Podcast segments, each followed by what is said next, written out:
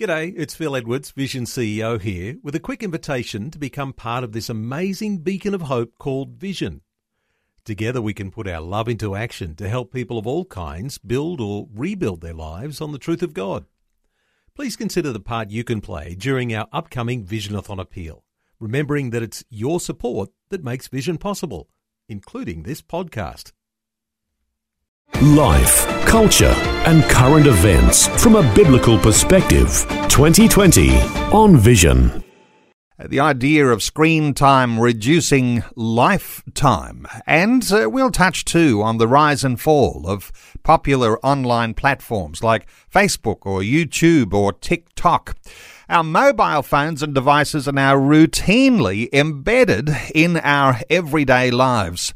Now there's some new research that shows that lots of Aussies are experiencing the negative impacts of screen time. One in two of us access our phones just before we go to bed at night and during the first three minutes after waking up in the morning. And maybe that's a warning sign. A rising number of us believe the use of screens is negatively impacting our mental health and it's hindering our relationships rather than helping them. It's not just our mental health, but our physical health too, where two thirds of us believe that our use of screens has made our lives more sedentary. The impacts of screens are not just experienced individually, but also much more widely as a whole society. More than four in five Australians agree that the use of screens has led to a greater spread of misinformation in our society. And that's not to mention the increase in the prevalence of bullying. Well, let's get some thoughts on a topic like this today that I know you'll be gripped by because you no doubt use a mobile device. Dr. Lindsay McMillan is the Managing Director of ReVenture Limited and co founder of Main Street Insights. Now, Main Street Insights, an initiative of ReVenture and McCrindle existing to provide insights to build flourishing communities. Uh, Dr. Lindsay McMillan, a special welcome back to 2020. Uh, good morning again, Neil, and it's good to be with you. Uh, Lindsay, phones, they are an integral part of Australians' daily routines, and uh, your research, this latest research that's come out, absolutely affirms that. There's no doubt about that. The fact is that our phones now are almost part of our life to a point where if you take a phone away from somebody, they feel like their right arm has been cut off.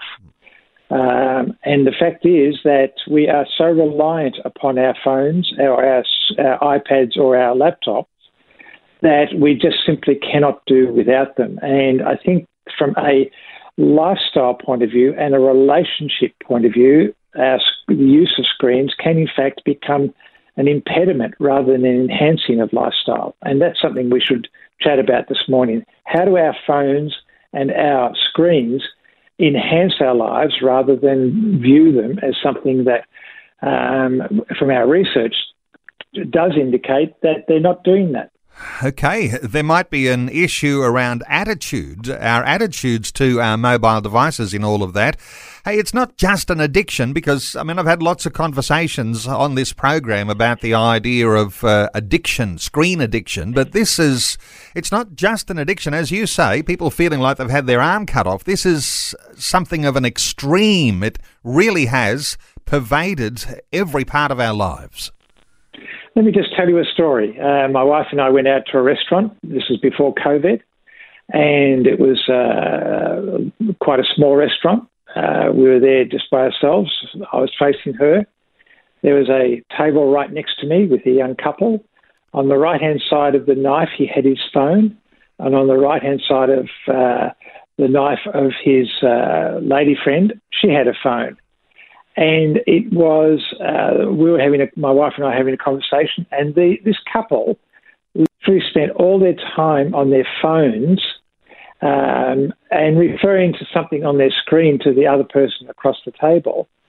And when the meal came, they put their phone down and kept checking their phone. And then uh, towards the end of their conversation, which was minimal, um, they shared their screens uh, uh on something particular and concluded their restaurant experience.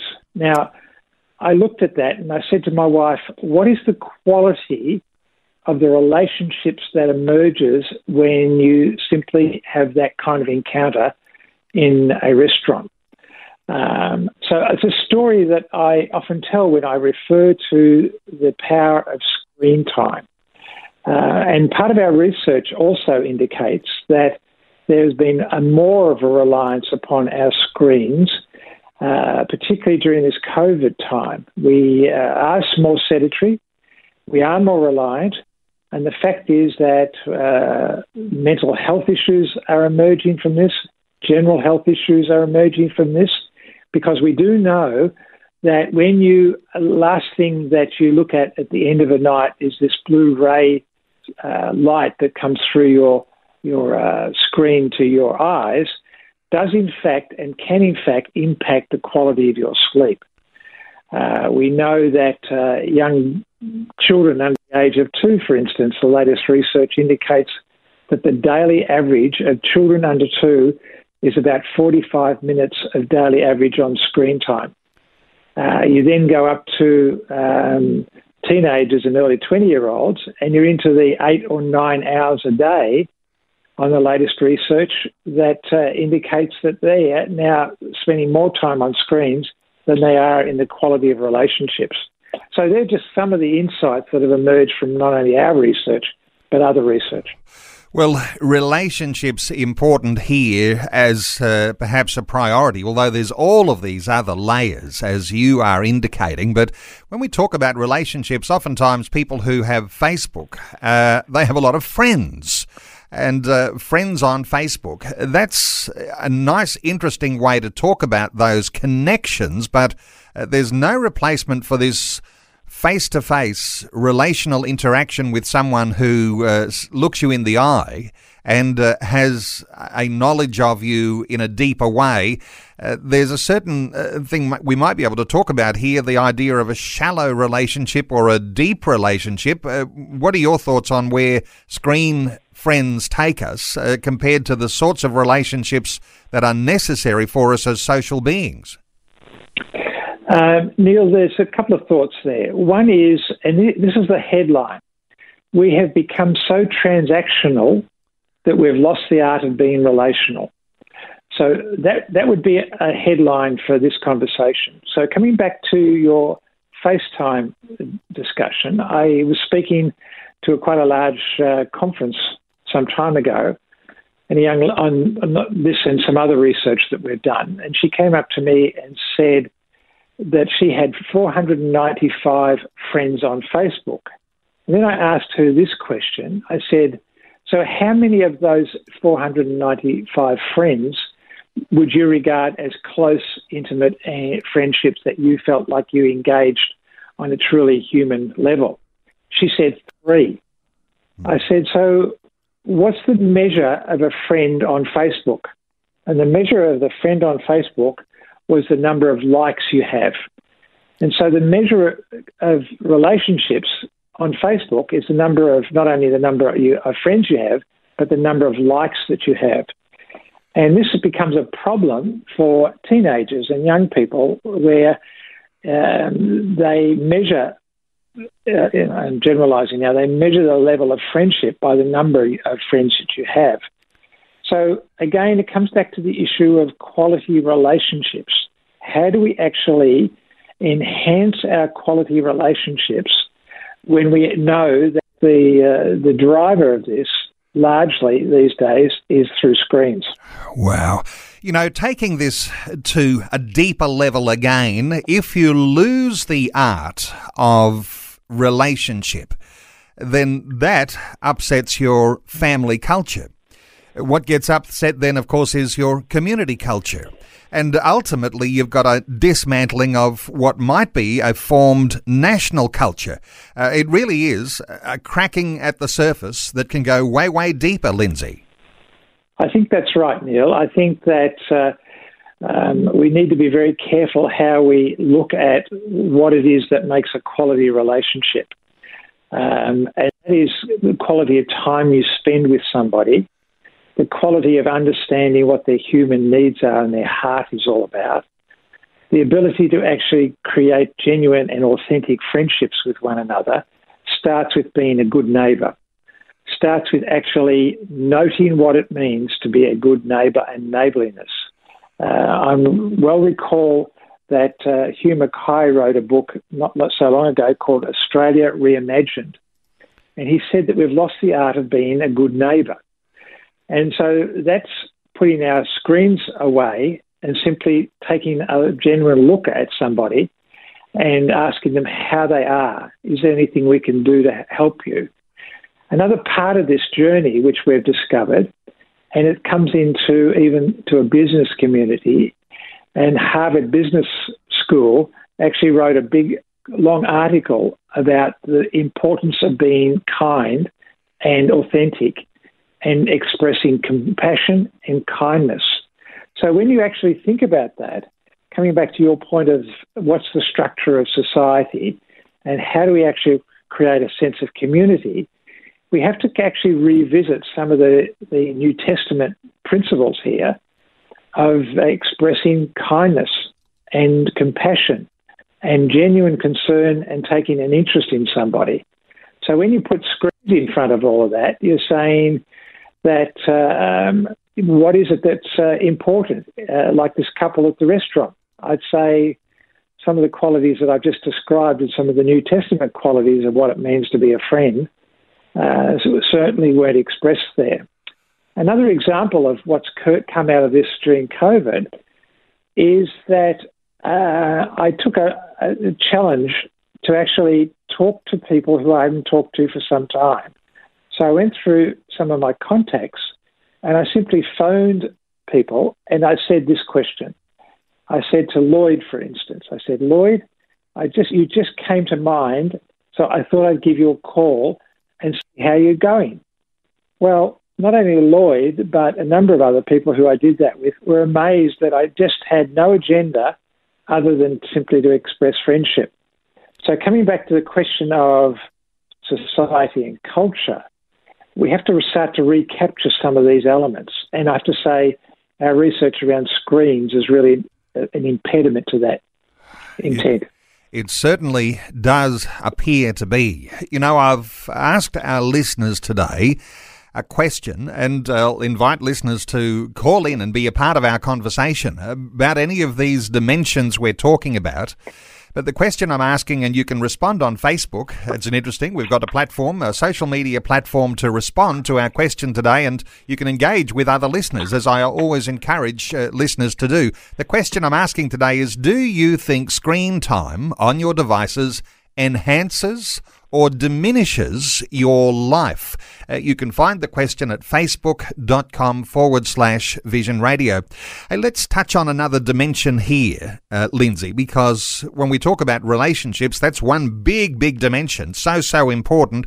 But also, let's talk uh, through this idea that our screen time creates in us a sedentary lifestyle, and that's got big health effects. Uh, what is the research showing?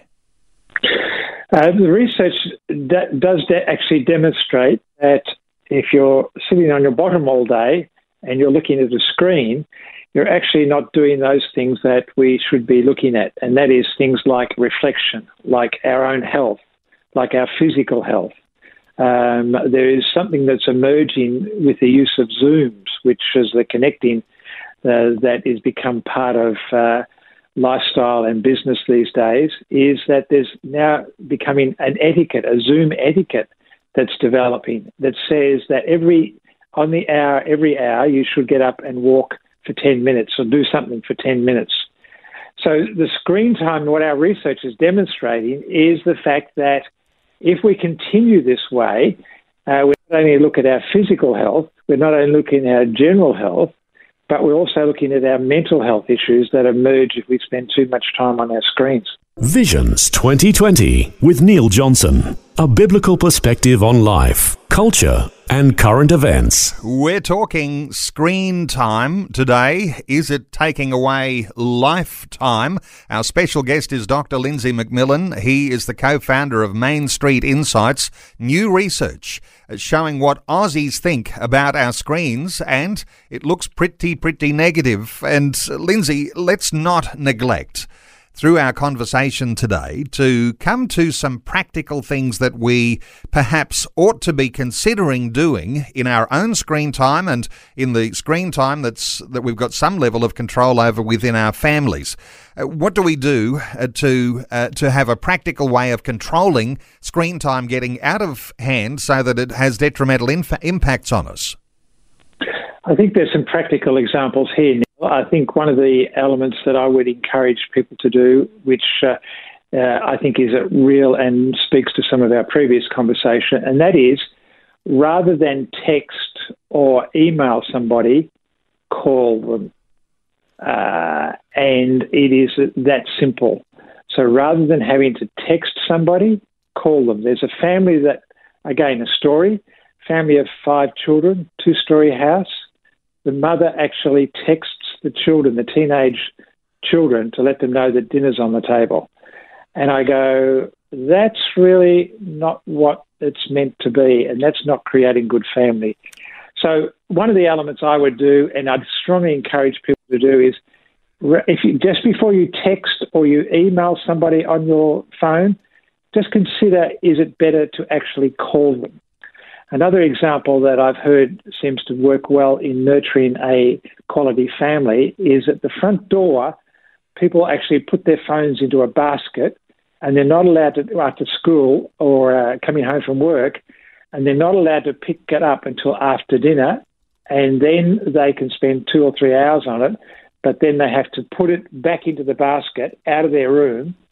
Uh, and that goes for the adults as well uh, before they actually go to bed, to actually deal with this fact that you're not the last thing you see at night is a screen, and the first thing you see in the morning is a screen. We have become addicted, that that's a reality, and I think that the practical implications are that let's let's use this basket at the front door. Another example that I've heard is from a uh, just before we move view, on from there, Lindsay, just yeah. uh, this idea of leaving the phone in a basket at the front door. Uh, I imagine that's everybody in the family doing that all at once. So you've got the kids coming home from school, uh, you've got mum, you've got dad coming home from work, mum and dad coming home from work. Uh, the idea that you're forcing some level of family interaction, and uh, that actually creates a, a bit of a rule and a routine for your family. Is that the way that would work? That's correct. Now, I've inquired how that does work. The, the greatest challenge is for the adults to actually honour it because it is very tempting if a phone goes that people then run to the basket to see whose phone it is that's ringing. Um, and it's a matter of actually seriously considering that the family dynamics are more important than the next ring on a phone in the basket at the front door. So it's around again coming to where we started. It's around the fact of you, tr- looking at ways in which we can nurture family life um, better. And another element, another thought that has been uh, used is that when people actually are invited to other people's house, so the uh, phones are actually again put on the front uh, table at the front door. So when people are actually enjoying a uh, dinner together with friends and family, that the phone, when it goes off, then doesn't stop the conversation. Um, because quality conversations are actually impeded if a phone goes off or, or uh, vibrates. And all of a sudden, uh, and everybody can picture this in your audience, can picture this.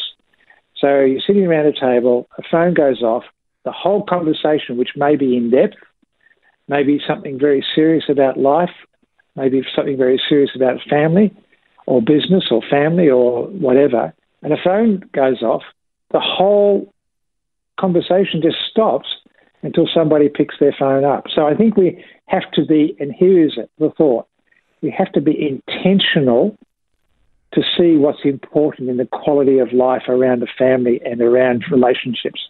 And the phone can become a very important part of that to actually keep communicating with people, but at the same time, it can be uh, it can impede the quality of relationships again. We all know that the phone will ring at just the wrong time. So, uh, the the way that you do that, I mean, you know, put your phone in the basket, and and as you say, uh, you know, the temptation is for mum and dad who are not under anyone else's rules. They're the ones who are more likely to break it. So you've got to turn your phone off so that it won't yes. ring, so that it won't buzz uh, when you've got yes. it there. And, and, of course, this idea of having a deeper conversation when the phone rings, as you say, those deeper conversations are interrupted. So we're actually, by our mobile devices, we're kept in shallow conversation because we're always on call to answer our phones. Only ever shallow conversations.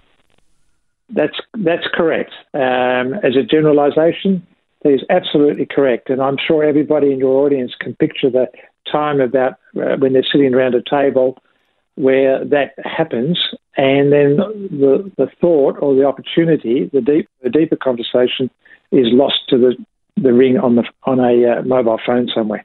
So much to talk about here. Let's talk some more of the physical impacts. You mentioned that the quality of your sleep is diminished when you're exposed to your mobile device. You know, last thing before sleep, first thing when you get up.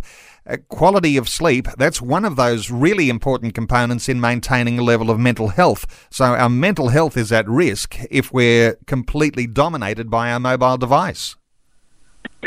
Um, we did a study some time ago about the fact that sleep actually is uh, so important to the quality of life.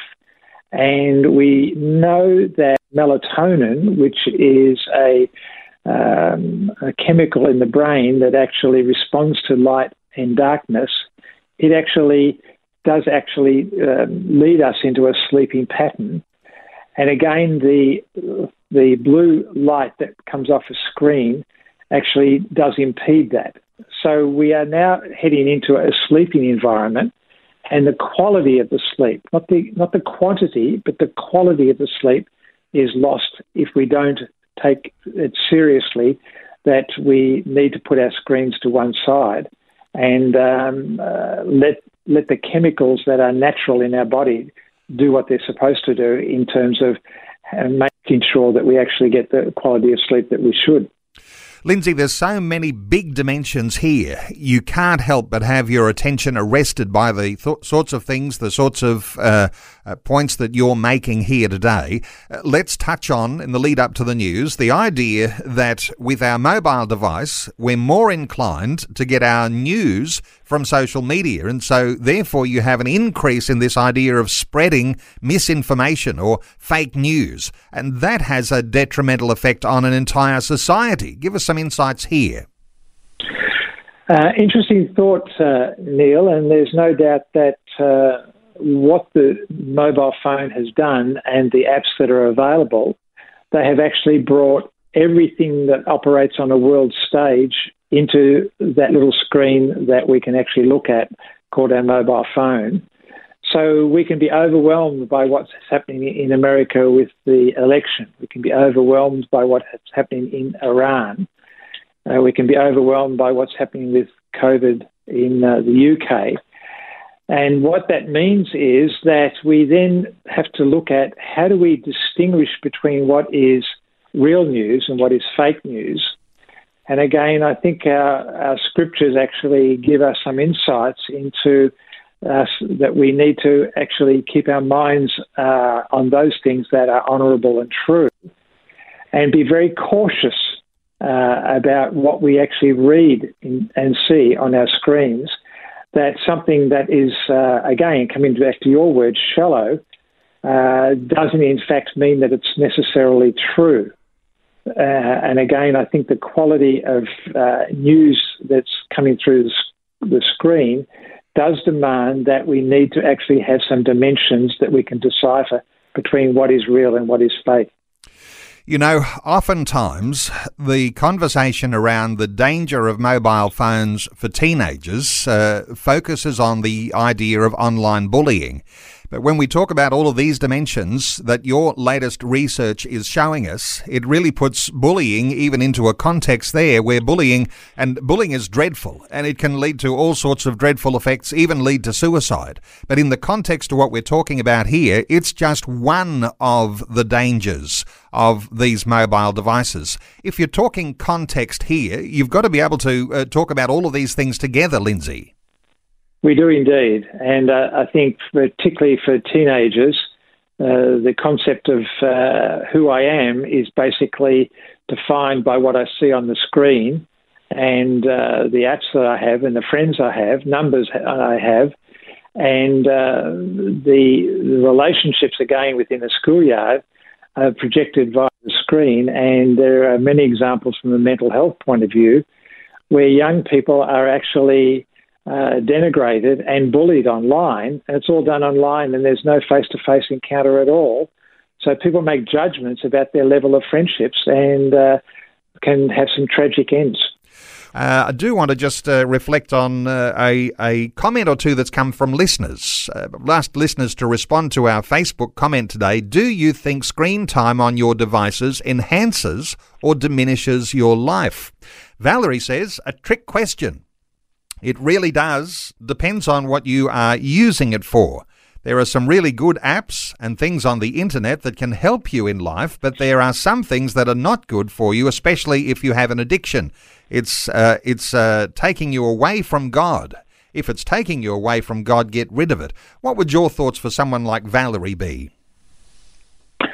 Um, I think she makes a very good point. The fact is that uh, our conversa- previous conversation may have given the view that everything about our use of our mobile devices is bad. Well, that's not really the case. It's a matter of how we manage that and how we are disciplined about that. And Valerie's point is very worthwhile. It's a matter of how disciplined are we to use the good things that are available on our screens. Uh, for instance, there's some amazing app, Bible related apps that uh, are very easy to uh, manipulate and to manage, and uh, they should be encouraged. Uh, but I think Valerie's point is a good one. Uh, there's another uh, listener who says playing games or just scrolling through Facebook, uh, getting annoyed with some of the content, diminishing. Uh, that's what they're saying. Uh, not to mention stealing your peace. Now, that's an interesting terminology, uh, but that's quite impacting. And certainly for Christian listeners today who know what it is to appreciate the peace of God when you've got such distraction, the idea of stealing your peace. What would your thought for that listener be? I love that expression. I think that's a wonderful thought. I think that what uh, screen time does is uh, basically it keeps noise into our mind and noise into our ears. Um, I'm sure everybody is aware of the fact that if you're walking down a street of a, a town, that you'll see people with uh, earplugs in their ears. Um, the fact is that there is an addiction that's emerging particularly with emerging generations, that they always have to be listening to something or have something in their visual or into their auditory, their ears. And I think that uh, one of the things as believers we need to be really careful of that we don't consume so much time on screens with our visual and our auditory that we lose sight of the power of being reflective and quiet and being still. Um, I think this is something that we're going to think about about uh, in future research is just to try and understand from people do they in fact take time to be quiet and do they take time to be still?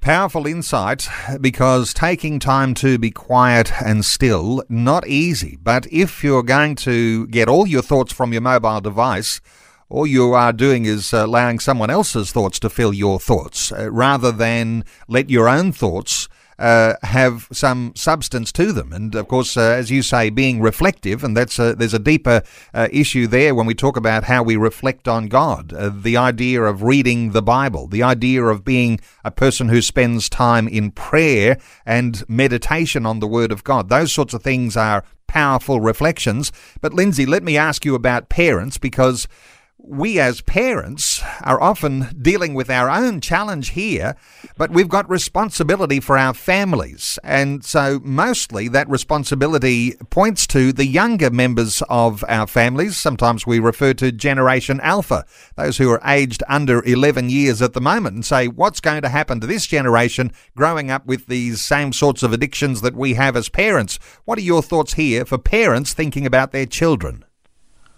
Well, I think again, I think um, I've heard parents say that uh, uh, just get on your iPad and it becomes a uh, modern day child mind, minding service. Um, I think there are ways in which we need to be very careful as parents with children of that age group because what we're actually going to be doing is we're going to be teaching them how to actually build relationships. Just where I live, there is a, a very, very large Italian family restaurant. And the owner of the restaurant was very disturbed about the fact that he would see families come to the restaurant. Uh, it's a pizza pasta restaurant.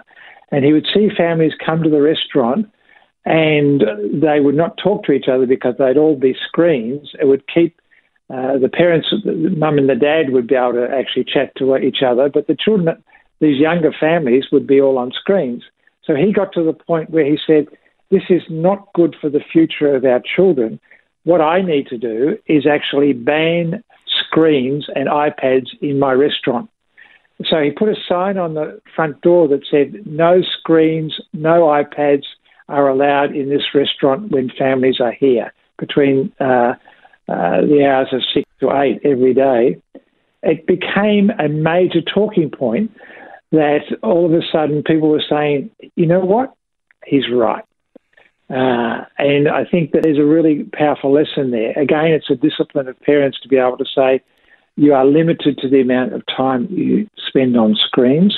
I think the other element is that if they're in a uh, screens, they should always be in the family room or the kitchen so the parents can see what is on the screens. There is also some apps, and again, we're coming to the good good opportunities here that actually you can actually within a, home you can turn off all internet at a certain time, 9.30 or 8.30, whatever time that the, the parents determine. Uh, and again, that there's some very practical suggestions that make a difference in terms of the quality of the uh, relationships and, and, the imperatives of parents to actually know what their children are watching. Now, a bit of pressure on you here, Lindsay. Do you know the name of that app? Because I know that there'll be listeners who'll be thinking, uh, I need to get a hold of that app on our phones, on our devices, so that we can implement something practical in all of this. Do you know the name of that app? I think it's. A, uh, I can. Uh, I don't have it actually with me right this very present, but it's an app that says. Uh, I think it's called Limit Time, something like that. Um, but if you go to uh, your App Store uh, on your phone, and these are all the good things about uh, screen time, and uh, just look at ways in which we can limit time for screens powerful thing, and uh, I know there'll be listeners who'll check that out. Uh, limit time, or go to your app store uh, and check out. There might be a number of different apps that you can, in fact, uh, implement. Is. Yep. So, as parents, uh, we're struggling with our own addictive nature with our screens somehow or other you've got to, you know, it's a little bit like if you're talking about any sort of addiction here, and I'm not sure what sort of an expert you are on addictions, uh, Lindsay, but uh, this idea of admitting that you've got an addiction so that you can take some action. Otherwise, you can just let things go by. That one goes through to the keeper. You just keep on doing what you've always done. Uh, you've got to somehow or other admit that you've got a problem. Is that the way you should uh, you should work with uh, the idea of an addictive screen nature? Well, I, I think the I'm not uh, an expert on addiction, but what I can offer here is I think it's a conversation. I think it's very important that adults in in the room uh, and again thinking families. I think it's very important for the parents to actually ask the question: Do I spend too much time on my my screen? I, and I think then it's a matter of within the uh, family between the adults to be able to say we probably are, then the next question is so what are we going to do about it? And then to be accountable to one another. uh, as parents. And uh, I know that the parents that we talk to, that parents generally are concerned about the amount of time that uh, they their children do spend on online, particularly as they get older. Uh, and I think that it's a matter of being accountable to one another, but to ask those serious questions: Do I spend too much time on the on my screen? And when we didn't really get into a lot of discussion in the first part of our conversation around the idea of uh, learning to navigate the misinformation that we're likely to be exposed to in social media, this is another parent child responsibility here. Uh, what are your thoughts uh, for parents? Uh, being able to teach kids how to navigate what is fake news. Because, I mean, here we are as parents, we're often uh, seeing things online too, and uh, we're exposed to fake news, and we've got to be able to discern what is true and what is right. What are your thoughts here for parents? Um, the reality is that this is a very difficult subject to be able to uh, work through as parents. Uh, the important starting point here is to know what are what are your children watching on their screen. Um, it's a matter of be very careful to understand that um, it's so easy for children to go onto YouTube and then for YouTube to send through artificial intelligence an interest to another part of YouTube that may, in fact, not enhance the quality of the lifestyle or the culture or the belief systems within that particular house.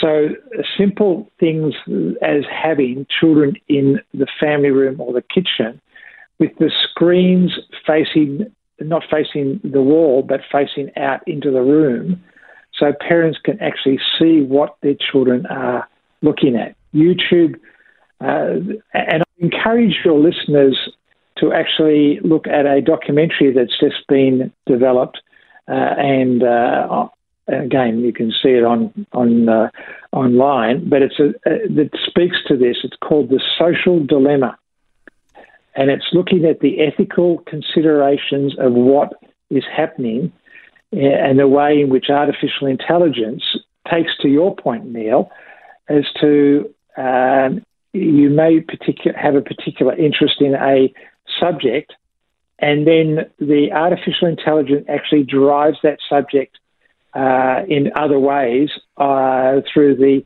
platform that you may actually be watching. So, coming back to your question, parents need to know exactly what their children are watching. They need to make sure that they limit the amount of time that their children or young people, where is it possible, to be online. They need to actually have dedicated time where there is no screen time. Um, and they need to actually see what's important is to actually be accountable one, to one another about for the time that they actually do spend online. Uh, just to pick up on one point here, which may be useful, the idea that, as you say, artificial intelligence is driving uh, when you go on YouTube and uh, there are algorithms that are used by the company to send you similar sorts of clips to what you've been watching. So, as a parent, can you seed to your children good clips that might influence those algorithms to send good things? Is that a possibility?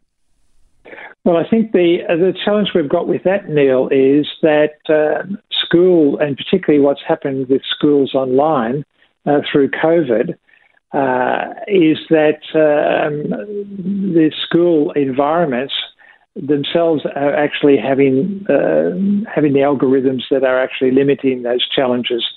Uh, within just a general household, though, it's it's a little difficult to know what algorithms are actually in place that push uh, a particular idea or a particular request that the the person's put through to Google or to a search engine. Uh, it's very difficult to know what is good or what is bad uh, in terms of the algorithm, other than the algorithm will actually take a, a particular interest and then push it online further down the track. For instance, if you're looking on Google for um, a uh, particular item uh, that you want to buy, you'll then find that on other search engine points, that that will actually come up again and again and again, and they'll push you into other ways to actually see what it is that you're looking for. So the answer to the question is uh, that's not that easy to get an answer to that question. Well, it might be something that some parents might to, like to experiment with somehow, because uh, if you can help to control uh, how that artificial intelligence might well uh, help uh, your children to see good clips and not bad, uh, it might be worth a try. But as you say, uh, Lindsay, not so easy, and of course you might have to put an awful lot of time into that. Hey, the idea of getting disciplined, this is the challenge here. And this is where we'll all struggle getting disciplined and the idea, I guess, here of creating a family bubble. You know, sometimes we talk about the political bubble. People talk about a Canberra bubble where politicians, they're in a bubble and uh, may, may not necessarily have an idea what ordinary Australians think. The idea if you're on the left side of politics or on the right side of politics, you can get into a bubble. In fact, in some sense, we talk about having a, and I talk about having a bit of a bubble when we talk about the Christian things we talk about even on this radio program. But this idea of getting disciplined, you've got to create some sort of family bubble where you contain the good things and keep the bad things out, Lindsay. I, uh, that's absolutely right. The uh, and, and this is an adult requirement as well, because we can actually become addicted to phones uh, and our mobile devices uh, in a way that we can then just simply pass off as saying, "Oh well, I need to know." It is this need to know syndrome that just pervades our society to a point where um, we need to be very careful at where it leads to.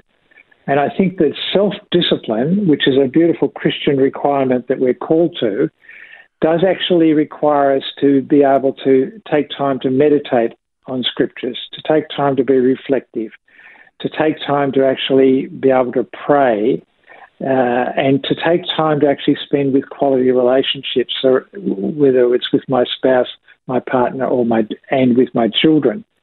So, to your point, Neil, discipline, self discipline is really important, but to be practical about it, it more often than not requires me to be accountable to somebody else to be able to say, Am I spending too much time on my screens or my phone or my laptop? And if the answer is yes, or I feel like I spend too much time, and I want you to tell me that I'm doing that, uh, and that we agree that I'll spend limited, more limited amount of time. So I think we are human. At the end of the day, with God's grace, we can actually spend less time on these kind of environment uh, devices and spend more time in quality relationships. But I think that it is really important that we become accountable to each other uh, to help us through this, what can be uh, a very challenging part of what it means to live in modern environment like we do, where we rely so heavily upon our devices. What tremendous wisdom today, Lindsay. Uh, before we conclude our conversation, uh, let me just ask you because I did mention uh, early on we might talk a little bit about some of the changes that are happening with online platforms, and we might have to have another conversation on another day to really get into this. But when we're talking about being parents and having our kids uh, under some level of influence uh, uh, with their mobile devices, there's change that is happening. Change is afoot. Generations are changing the sort of platforms that they are interested in and addicted by. Uh, we talk about TikTok uh, capturing a younger imagination. We talk about younger people leaving Facebook behind. Uh, give us some insights here in just a, a brief way that things are changing so that as parents are thinking about what they need to be looking at to help to uh, help to uh, create that that safety for their children. Um, Neil, we live in such a dynamic environment where platforms are just changing so quickly. Uh, TikTok has just been introduced into Australia, and as of last night, there are two and a half million people have joined up, and it's essentially for under 25 year olds. Uh, Facebook used to be the platform. It then became Instagram is the, is the next generation, and there will be other platforms that will come along uh, again and again and again.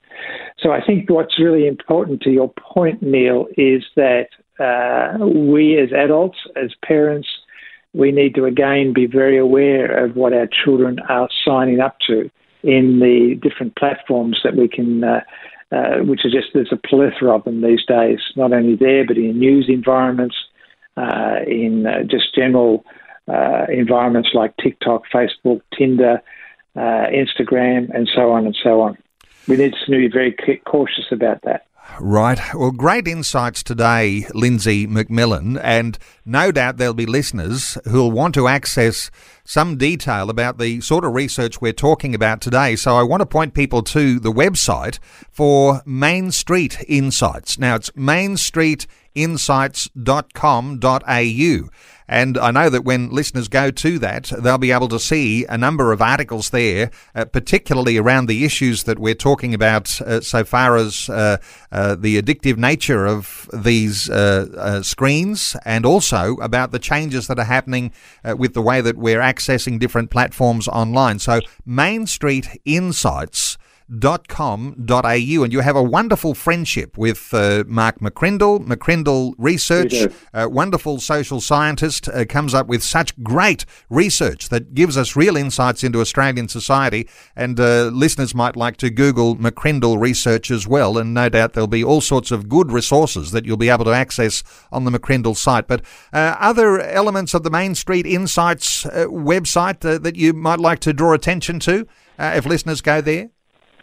Well, I think the uh, we've just commenced this. The first uh, study that we did, which we had to talk about previously, was about the spirit of Australia.